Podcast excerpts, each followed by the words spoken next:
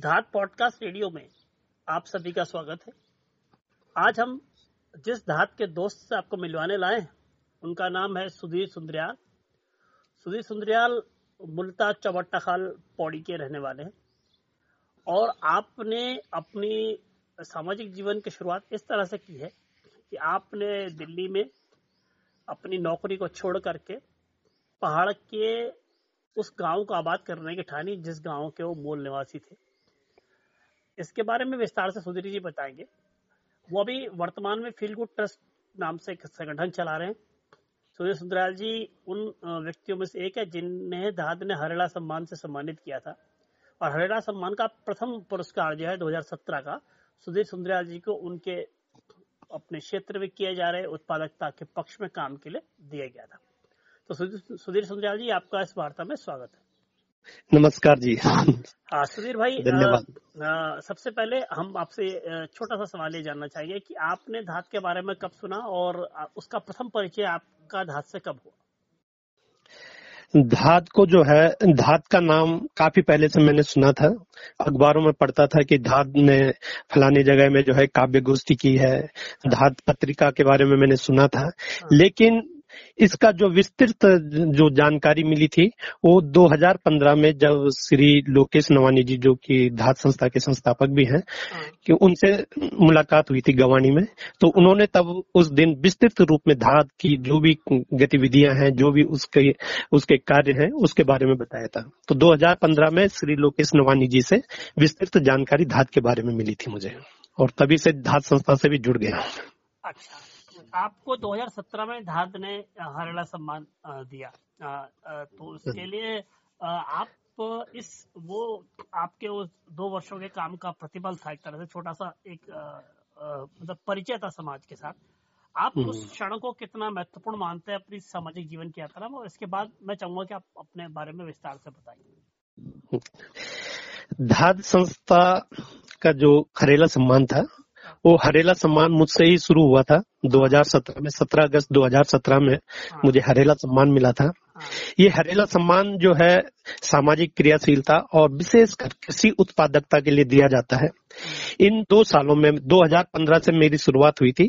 और 2015 से 2017 के बीच में मैंने इतने फलदार वृक्ष लगा दिए थे अपने गाँव में और कई लोगों के साथ जगह जगह फलदार वृक्ष लगाए गए, साग, सब्ज़ी उत्पादन, मसाला खेती का उत्पादन इन सब, सभी कामों में, इन सब उत्पादकता के क्षेत्र में जो भी काम किया गया था, उस उत्पादकता के लिए जो है मुझे धात संस्था का हरेला सम्मान मिला था।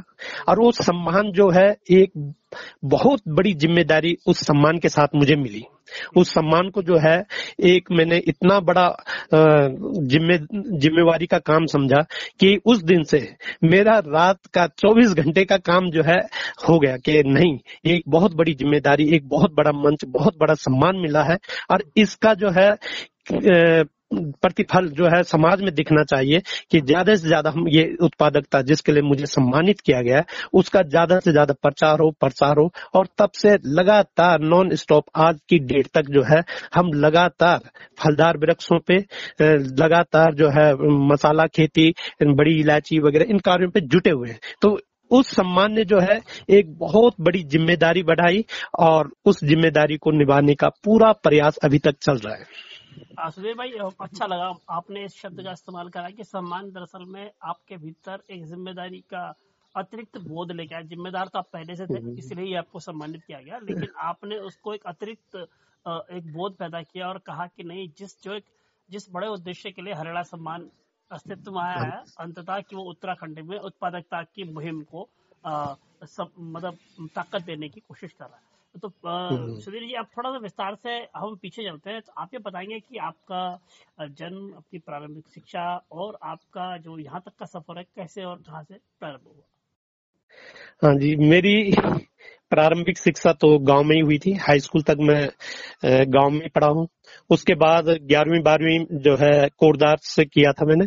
और BA part one part two भी मैंने कोरदार से ही किया था। फाइनल जो है करने के लिए मैं गुरु राम राय देहरादून चला गया था। और उसके बाद मास्टर डिग्री भी देहरादून से ही हुई थी डीएबी कॉलेज से। अच्छा। उसके बाद दिल्ली चले गए थे और दिल्ली जो है ऐसी प्राइवेट जॉब के लिए जो है भटकना पड़ा था। हाँ। और कुछ समय बाद जो है जॉब भी मिल गई थी तो दिल्ली में 18 साल रहा मैं। और अच्छा। 18 साल जो है मन को जो संतुष्टि मिलनी चाहिए थी हाँ। वो कभी नहीं मिली थी। वो एक कसिक थी कि नहीं अपने क्षेत्र में अपने गाँव में जाना चाहिए वहाँ पे कुछ करना चाहिए। और वही एक दिन 2014 में जो है अपना बुरी बिस्तर बाँध के हम वापस आ गए थे। और वापस आने के बाद सबसे पहले जो कुछ भी विचार था कि अपने क्षेत्र में, अपने पहाड़ में, गाँव में ये करना है तो उसके लिए ये सोचा गया है कि एक बैनर बनाया जाए जिसके तहत हम ये काम करें। तो 9 जनवरी 2015 को मैंने भलुलगत फील गुड नामक एक चैरिटेबल ट्रस्ट रजिस्टर करवाया था और तब से 9 जनवरी 2015 से लगातार हम जो है पहाड़ का ऐसा कोई भी विषय नहीं है, गाँव का ऐसा कोई भी विषय नहीं होगा जिस पे काम नहीं कर रहे हैं। लगातार काम कर रहे हैं और सौभाग्य से आज बहुत बड़ी टीम हमारे साथ है। हर वो लोग जो अपने गाँव में, अपने क्षेत्र में फील गुड करवाना चाह रहे हैं, जिनका एक भाव भलुलगद का भाव है कि नहीं, कुछ ना कुछ भला होना चाहिए अपने क्षेत्र में, अपने गाँव में, वो सारे लोग जुड़ के और हर क्षेत्र में चाहे जल संरक्षण का हो कृषि का हो शिक्षा का हो धा अपनी पहाड़ी सभ्यता संस्कृति भाषा हर क्षेत्र में निराश्रित बच्चों का शिक्षा का जागरूकता कार्यक्रम जागरूकता सेंटर आदि सब क्षेत्रों में हम लगातार काम कर रहे हैं। अच्छा सुधीर भाई एक बात बताओ कि ये अ, सुनने में बड़ा सरल लगता है कि आपने 18 साल दिल्ली में नौकरी करी और उसके बाद आप अ, अपने क्षेत्र में वापस आए। और ऐसा बहुत कम होता है। मैंने बहुत विरला देखा है कि कोई दिल्ली या बड़े महानगरों के पास जाकर के उसके जीवन का व्यस्त होने के बाद वहाँ की सुख सुविधाएँ बच्चों की शिक्षा दीक्षा के बाद एक ऐसे दौर में वापस आ जाए जबकि सबसे महत्वपूर्ण दौर उसके परिवार के लिए होता है। जैसे तो उस दौर में फिर आजीविका का संकट भी है क्योंकि जो आपका अपना बच्चों का लालन पालन है आपकी पारिवारिक जिम्मेदारियाँ हैं वो सबकी चुनौतियाँ भी होती है। तो उस चुनौती मतलब मैं ये सवाल आपसे इसलिए पूछ रहा हूँ क्योंकि आज बहुत सारे लड़के जो पहाड़ से निकल करके अलग अलग जगह बसे हैं उनके मन में भी कसक है जो कसक आपके मन में थी लेकिन वो इस कसक को पूरी नहीं कर पाते। तो मैं चाहूँगा कि आप उदाहरण बन बने तो आप जरा विस्तार से समझाएँ कि आपने इस आजीविका के सवाल को अपने बच्चों की शिक्षा के सवाल को किस तरह से उसको किस तरह सॉल्व किया जा सकता है? बताइए। हम्म। ममगाई जी इसमें एक बात ये थी हाँ। कि जो बच्चों का इशू है वो मेरे साथ नहीं था मेरे बच्चे नहीं है। और इसके लिए हमने काफ़ी प्रयास किए थे और हमें जो है लास्ट में सिरोगेसी मदर का जो है विकल्प दिया गया था। अच्छा। लेकिन वो हमने एक्सेप्ट नहीं किया था उसके पर चांसेस सक्सेस रेट भी बहुत कम है फिर मन में ये था कि इतना भी अगर आप देखें सरसरी नज़र में हाँ। तो आदमी का जो ब- बच्चे बच्चों को जो है वो हाँ। पैदा करता है या जो बच्चे सोचता है कि हमारे बच्चे हों तो अधिकांशता जो है आदमी एक भय आशंका रहती है मन में कि हमारा बुढ़ापे का सहारा बनेगा हाँ। हमारी लाठी बनेगा हाँ। यही ज़्यादातर ये भाव होते हैं मैंने बहुत कम या ऐसा सुना नहीं है कि कोई ये सोचा सोचता होगा कि मैंने भगत सिंह तैयार करना है चंद्रशेखर तैयार करना है इस हाँ। वजह से मैं बच्चों को पैदा करूँ है तो-। हाँ जी तो मुझे यही लगा कि मैंने कहा इतना भय इतना आशंकित होना भी क्या है तो हमने उस सरोगेसी का जो विकल्प था वो हमने छोड़ दिया था उसके बाद जो है काफ़ी लोगों का ये दबाव था घर परिवार से लेके सब लोगों का कि कुछ नहीं तो बच्चों को गोद लिया जाए हाँ। फिर मुझे ये लगा कि अगर हम बच्चे को गोद लेते हैं हम्म। तो क्या गारंटी? फिर तो एक तो वही सवाल है कि हम ले क्यों रहे है? ना? वही भय, वही आशंका से हम बच्चे को गोद ले रहे हैं। फिर ये था, मैंने मिसेज को भी समझाया, सौभाग्य ये था कि वो मेरी हर बात को समझ गई थी और उसने बड़ा सहयोग किया। मैंने कहा, अगर हमारा एक भी बच्चा होता है तो हमारी धुरी बन जाएगा। वो हमारा एक खूंटा बन जाएगा, जिसमें हमारा पूरा जीवन चक्र जो है, उसकी परिधि पे घूमता रहेगा। वो हमारा खूंटा रहेगा, उसी पे घूमता रहेगा। तो शायद हम वो सब कुछ नहीं कर पाएँगे जो हम कर सकते हैं जिसके लिए हम सामर्थ्यवान हो सकते हैं कर सकते हैं वो नहीं कर पाएँगे। तो मैंने वही कहा कि हम जो है गोद लेने का भी जो है विकल्प छोड़ देते हैं हम्म। और जितना हो सकता है अपने से हर साल जो है कुछ बच्चों को जो कि निर्धन है या निराश्रित है आर्थिक तंगी के कारण जो शिक्षा छोड़ रहे हैं उनको हम सपोर्ट करेंगे। और आज यह यह बताते हुए आपको बड़ी मुझे बड़ी खुशी हो रही है कि हम अभी तक ऐसे 40 बच्चों को सपोर्ट कर चुके हैं और 22 बच्चे अभी हमारे पास ऐसे हैं जिनको हम पूरा शैक्षिक सहयोग देते हैं। कुछ गरीब बच्चों को हम ट्यूशन क्लास वगैरह भी दिलवाते हैं। मतलब पूरा प्रयास ये रहता है कि हम हमारे क्षेत्र में कोई भी बच्चा आर्थिक तंगी के कारण जो है शिक्षा को न छोड़े। कोई बच्चा जो है, कोई कोर्स इस वजह से नहीं छोड़े कि वो उसकी आर्थिक तंगी के कारण ना छोड़े। तो ये पूरा प्रयास था। तो जब हमारे पास ये सब कुछ था, ये विचार हमने छोड़ दिया था कि वही बच्चा हमने ना तो गोद लेना है, ना ही जो है हम सेरोगेट की, सेरोगेट मदर का जो है विकल्प चुनेंगे।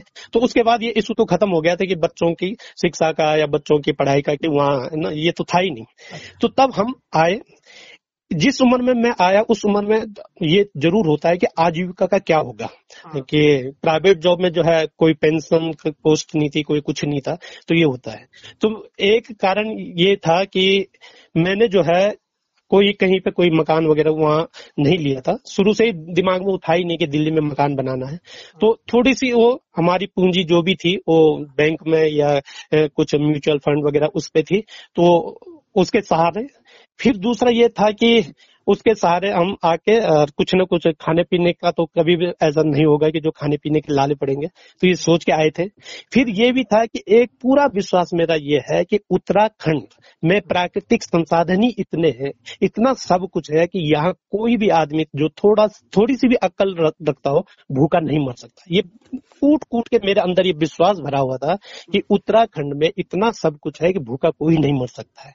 खाने पीने अगर हम कुछ भी ना करें तो प्राकृतिक रूप से इतना खाने पीने साग सब्ज़ी का इतना कुछ मिल जाता है कि वो भूखे मरने की नौबत नहीं आएगी। तो हमने कहा कि पहले हम कुछ और प्रयोग करेंगे। आखिरी में जब जब कुछ नहीं होगा तो पशुपालन, बकरी पालन, कई चीज़ें आ जाती है, लेकिन भूखा नहीं मर सकते। भले ही इस बात की पूरी आलोचना हुई, बहुत लोगों ने विरोध किया, घर परिवार ने विरोध किया, लेकिन आज की तारीख में जो सब लोग विरोधी थे, आज वो सब इस बात को मानते हैं कि नहीं हमने एक बहुत ही अच्छा मैसेज इस क्षेत्र में दिया है। और जो काम शुरुआत जो काम शुरू किए वो कई लोग प्रेरित होते आज मैं ये कह सकता हूँ कि उत्तराखंड में सैकड़ों लोगों ने प्रेरित होकर के वो काम शुरू कर दिए जो हमने किया चाहे कृषि बागवानी का है शिक्षा का क्षेत्र में है हर क्षेत्र में हर क्षेत्र में काम किया भाई मैं एक बात विशेष रूप से इस बात के लिए आज मैंने इतफाक से मेरी आपसे परिचय तो है लेकिन जो आपने हाँ। एक संदर्भ दिया वो मैं पहली बार सुना।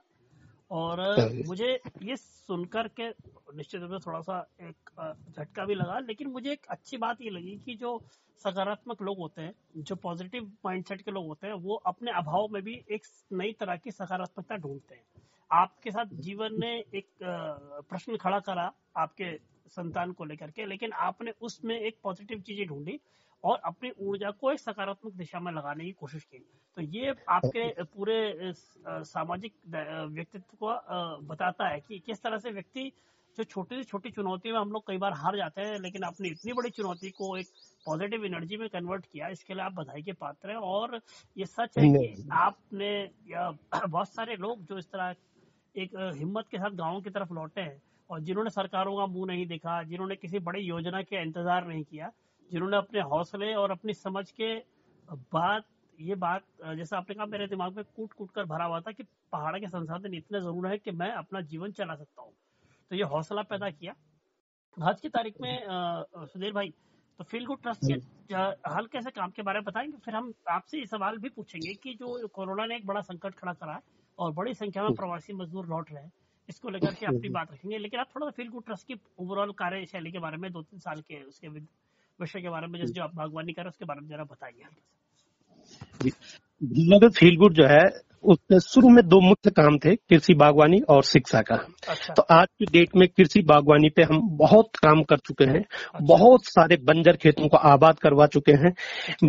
बंजर उन बंजर खेतों में जो है साग सब्ज़ी फलदार पेड़ मसाला खेती वगैरह ये सब कुछ हो रही है इसमें जो है मुझे काफ़ी लोगों का सहयोग मिला, कुछ संस्थाओं का सहयोग मिला और उन संस्थाओं के लोगों के सहयोग से आज मेरा केवल, मेरा ही अपना बगीचा नहीं बना, बल्कि कई लोग, कई लोगों के बगीचे बन गए, कई लोग मेरे साथ ऐसे जुड़े हैं जिनके फलदार वृक्ष सौ, डेढ़ सौ, दो सौ तक पहुँच गए हैं ढाई ढाई, तीन तीन सौ तक पहुँच चुके हैं।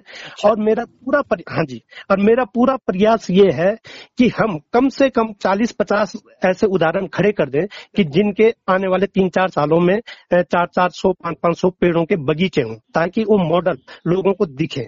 आज सबसे बड़ा दुख यही होता है कि संसाधन है लेकिन कोई मॉडल नहीं दिख रहा है। तो इस वजह से काफ़ी लोग जो है उस संसाधन का महत्व तो नहीं समझ पा रहे हैं। लेकिन ऐसे हम लोग एक टीम तैयार कर रहे हैं। जैसे अभी अभी ये फरवरी के महीने का ही उदाहरण है कि हम लगभग जो है पचास हज़ार से ज़्यादा फलदार वृक्ष रुपए के फलदार वृक्ष लाए थे पचास हज़ार से लगभग के। और 40 लोगों में हमने वो दिए वो 40 लोग वो थे जिनको हमने पहले भी पेड़ दिए तो ऐसे काफ़ी लोग हो गए हैं जिनके बगीचे बनने शुरू हो गए हैं। तो कृषि बागवानी पे हमारा विशेष फोकस है। उसमें जो है फलदार वृक्षों में भी जो है नींबू सेब अखरोट बबगोसा और नींबू पे नींबू और बड़ी इलायची पे सबसे ज़्यादा ज़ोर है। हज़ारों पौध मैंने बड़ी इलायची की जो है पिछले ढाई तीन सालों में जो है लोगों को भी बांटी है। अच्छा। और अब खुद अपना भी। लगभग जो है 400 से ज़्यादा बोट या बंच कह सकते हैं कि बोटे जिन जिन्हें पहाड़ी में बोटे कहते हैं हाँ। तो वो अपने बन चुके हैं 400 से ज़्यादा बन चुके हैं। तो आप इलायची पे आपका इतना फोकस देने का कारण क्या जरा ये बताइए हाँ बड़ी इलायची पे और नींबू पे फोकस देने का कारण यह है कि अगर हमारे पास घेर बाढ़ नहीं बन पा रही है हाँ। तो बड़ी इलायची के और नींबू के साथ ये फ़ायदा है कि इसे ना तो बंदर खाता है हाँ। न सुअर नुकसान पहुंचाता है हाँ। बंदर सुअर चिड़िया कोई भी इनको नुकसान नहीं पहुंचाती है तो एक तो सबसे बड़ा फ़ायदा ये है कि आज हर आदमी ये कह रहा है कि नहीं हम तो ये काम करते हैं लेकिन जंगली जानवर नुकसान कर रहे हैं तो इसको हाँ। कोई नुकसान नहीं है जंगली जानवरों का हाँ। फिर जैसे बड़ी इलायची है बड़ी इलायची को एक बार लगाने के बाद जो है, ये 25-30 साल तक आप इससे बड़ी इलायची ले सकते हैं। एक बार लगाने के ढाई तीन साल बाद ये फल देना शुरू कर देते तीन एक साल बाद फल देना शुरू कर देते हाँ। इसके साथ सबसे बड़ा फ़ायदा ये है कि जब इसका फल हमें मिलता है बड़ी इलायची जब हमें मिलती है तो इसके साथ ये मजबूरी नहीं है जैसे फल के साथ होती है सेब के साथ ये मजबूरी है कि तोड़ दिया तो दो चार दिनों के या पाँच सात दिनों के अंदर अंदर हमें वो बेचना ही बेचना है हाँ। इसे जब हमारा मार्केट अनुकूल होता है हमारे अनुकूल होता है उस समय बाहर निकालो उस समय बेचो तो बड़ी इलायची को आप सो एक डेढ़ साल दो साल तक भी अपने पास रख सकते हैं। तो इसके फ़ायदे ही फ़ायदे हैं कि हम जो है एक तो ड्यूरेबिलिटी अच्छी है दूसरा है कि नुकसान जो जंगली जानवरों का और नुकसान है वो नहीं है। तो इस वजह से बड़ी इलायची नींबू पे सबसे ज़्यादा ज़ोर दिया गया है। और वैसे भी बागवानी पे इसलिए ज़्यादा ज़ोर दिया जा रहा है कि बागवानी बजाय साग सब्ज़ी या अनाज के बागवानी का भविष्य ज़्यादा अच्छा है। तो कृषि क्षेत्र में हमारा एक काम तो ये हुआ। दूसरा ये हुआ कि जगह जगह हमने समूह बनाने की भी कोशिश की। जैसे हमने एक फील गुड एग्रो डेवलपर्स करके एक ग्रुप बनाया जिसके तहत हमने अभी जो फ़ार्मिंग मशीनरी बैंक स्कीम चलाई थी गवर्नमेंट ने उसके तहत हमने इक्विपमेंट लिए एग्रीकल्चर इक्विपमेंट आज हमारे गाँव में जो है हर महिला पावर टिलर चलाना जानती है अच्छा। पावर डिगर चलाना जानती है बुश कटर जानती है।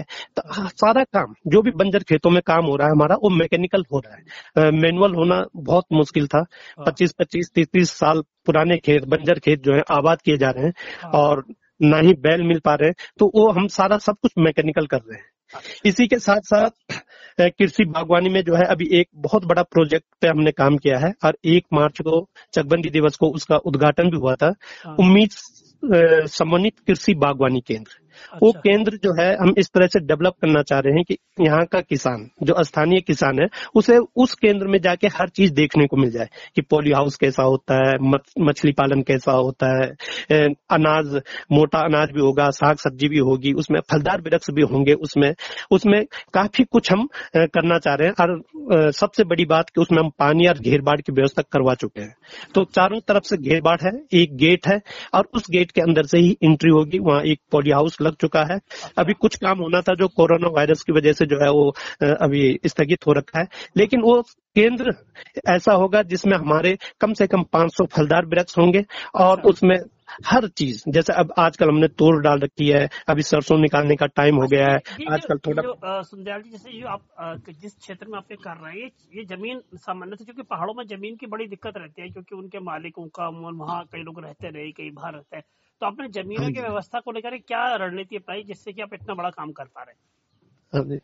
हाँ हमारा एक जो है ये जो जो तरीका है बहुत जगहों पे तो केवल अपना ही नहीं है। जैसे किसी के खेत है उनके लिए हम डेवलप कर रहे हैं है ना? अच्छा। बहुत जगहों पे तक ये हो गया है। अच्छा। यहाँ पे जहाँ पे ये उम्मीद समन्वित कृषि बागवानी केंद्र बना है यहाँ पे कुछ खेत मेरे थे अच्छा। बाकी खेत अलग अलग गाँव के थे अच्छा। तो उन अलग अलग गाँव में से कुछ लोगों से तो हमने एग्रीमेंट किया है लेकिन अच्छा। बहुत सारे लोग थे जो एग्रीमेंट करने को तैयार नहीं थे अच्छा। तो उन अच्छा। लोगों का हमने ये समझाया है हाँ। कि आपके खेत जो है उसके चारों तरफ़ घेर बाढ़ है उसके लिए हम पानी ले आए हमने वहाँ पे मशीनें रखी है पावर टिलर रखा है एक बड़ा वाला वहाँ पे वहाँ पे हाँ। मशीन रखी है हम आपको बीज दे रहे हैं मशीन दे रहे हैं घेर बाढ़ दे रहे हैं पानी दे रहे हैं हाँ। अगर आपकी हिम्मत हो रही है आप सक्षम है तो वहाँ पे आइए हम बीज भी देंगे वो खेत आबाद कीजिए। अगर आपसे वो नहीं होता है तो खेत हम आबाद कर रहे हैं। हाँ। तो यहाँ पे हर जगह पे अलग अलग किस्म की परिस्थितियाँ है और उस परिस्थिति के अनुसार जो है वो समझौते करके वो हाँ। काम कर रहे हैं। लेकिन उद्देश्य वही है कि खेत बंजर नहीं रहना चाहिए। बहुत बड़ी बात अच्छा सुनील हाँ भाई एक अब इस बीच कोरोना का संकट आजकल है और हम अपनी बात समाप्त करेंगे यहाँ पर। तो कोरोना के संकट ने एक बड़ी संख्या में जो पहाड़ से अनस्किल्ड लेबर यानी कि अकुशल श्रमिक जो देश के अलग अलग इलाकों में छोटे रोज़गार की तलाश में किसी होटल में किसी ढाबे में किसी अन्य व्यवसाय में निचले स्तर के काम करते हैं। उनके लिए बड़ा संकट इसलिए खड़ा हुआ है क्योंकि वो लोग लौटे हैं गाँव की तरफ़ या लौटना चाहते हैं क्योंकि तो उस दौर में आप एक एक बड़ी सक... तो आप मुझे लगता है कि उनमें से कई लोग जो गाँव में लौटेंगे वो निश्चित रूप से हम्म। अपने भविष्य को लेकर चिंतित होंगे। तो हम हम्म। अ, मुझे लगता है कि एक, एक अवसर भी है एक तरह से पहाड़ के लिए कि जब उसके बाद इतने सारे लोग आए तो उनको अगर लगे कि हाँ सच में पहाड़ में ऐसा कुछ हो सकता है कि जिससे वो अपने लिए उतनी आजीविका ज़रूर खड़ी कर सकता है जिसकी की तलाश में वो घर से इतना दूर चले गए हैं तो आप हम्म। इस इस बात को कैसे लेते हैं आप जरा इस बारे में बताइए बिल्कुल बिल्कुल, ये हमारे लिए एक बहुत अच्छा मौका है और इसकी तैयारी पिछले कुछ दिनों से मैंने करनी भी शुरू कर दी है। मैं एक, कुछ लोगों का एक स्वयंसेवी संगठन बना रहा हूँ और उनमें से ज़्यादातर हमारे आसपास के वो लोग हैं जो यहाँ पे अपना स्वरोजगार से जो है एक अच्छा मैसेज दे रहे हैं। तो इन लोगों का एक स्वयंसेवी संगठन बना दिया है। और जैसे ही हमें मतलब ये कोरोना वायरस का ये सब खत्म होता है तो हम जगह जगह उन लोगों का हमने टारगेट किया है जो दस पंद्रह हज़ार की नौकरी में बाहर गए हैं। तो उनको हम जो है काउंसलिंग करेंगे उनकी कि आप जो है जैसे हमारे साथ ये आदमी मशरूम कर रहा है तो आप क्यों ना मशरूम कर सकते हैं? क्यों ना डेयरी फ़ार्मिंग कर सकते हैं? आपको जो है अगर खेती बाड़ी करनी है तो हम आपको इस तरह से सहयोग दे सकते हैं। क्यों ना आप खेती बाड़ी करें? तो ये हमने पहले से ही सोचा है और ये एक बहुत अच्छा मौका है बहुत बड़ा सबक भी जो है इस कोरोना वायरस ने उन लोगों को दे दिया है कि वो चार चार पाँच पाँच छह छह साल से नौकरी कर रहे थे और उनके पास बीस इक्कीस दिन के लिए भी वहाँ पे ठहरने का खाने का नहीं था। तो उन लोगों को एक अच्छा सबक मिला। है और उसको जो है कितना हम सहयोग कर सकते हैं अगर कोई अपना माइंड चेंज करता है तो ये हमने तैयारी कर दी है। एक स्वयं सही संगठन बहुत जल्दी आप लोगों को दिखेगा कि जो इस पे काम कर रहा है। तो हमने तैयारी कर दी है। हाँ जी। सुंदर जी आपके व्यापक सामाजिक अनुभवों को सुन के बहुत अच्छा लगा। यद्यपि आप रात के करीब काफ़ी समय से आए थे लेकिन आज इतनी विस्तृत बातचीत आपने हमसे भी करी और इस विस्तृत बातचीत को हमारे धात के बहुत सारे साथी सुनेंगे। और उनको भी अच्छा लगेगा क्योंकि वो सब लोग ए- एक अच्छी दुनिया के लिए अच्छे उत्तराखंड के लिए और आबाद गाँवों के सपने के साथ जीते हैं और अपनी अपनी परिस्थिति में अलग अलग जगह रहते हैं। तो उनकी शुभेच्छाएँ आप तक आपको शुभकामनाएँ आपके काम के लिए और आप धात के दोस्त बने रहे आप समाज के दोस्त बने रहे और आप कई लोगों के लिए उदाहरण बने भविष्य में हमें ऐसी उम्मीद है। आप इस वार्ता में हमारे साथ जुड़े इसके लिए आपको बहुत बहुत धन्यवाद। आप बहुत धन्यवाद जी बहुत धन्यवाद। नमस्कार। नमस्कार नमस्कार। やった!